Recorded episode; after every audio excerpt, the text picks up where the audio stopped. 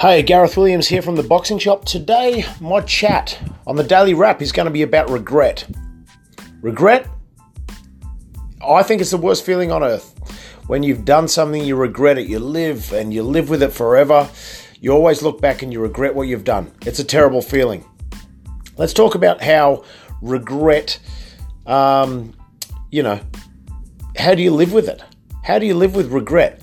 If you become 50 years old, and you wanted to be an Olympic champion, you had all the ability in the world, or you wanted to even make the Olympic Games, you had all the ability in the world, but you know, you, you get to 40, 50 years old and you look back and you know the only reason you didn't make it is because you didn't put put in that hard work day in day out. You didn't you didn't get up and go to training. You didn't eat the right foods. You didn't listen to your coach. You thought you knew better all the time but it's not until you get older that you start regretting and start thinking, oh, how, did I do the right thing?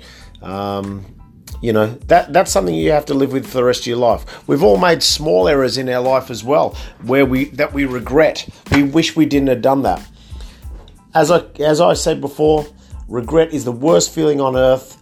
Make sure it doesn't happen. Let's keep encouraging these kids to chase their dreams because we don't want them to live with regret later on. We want them to work hard, get the message through to them so they can become anything they want to be in their lives. You know, whether it's to become a great athlete, to become a, a musician, whatever it is that they enjoy doing, let's push them. Let's push them and make them make them try and achieve their goals so they don't have to live with regret forever.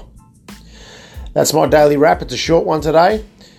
But as I said, regret is the worst feeling on earth. Let's make our kids chase their dreams so they don't have to live with a regret. Until next time.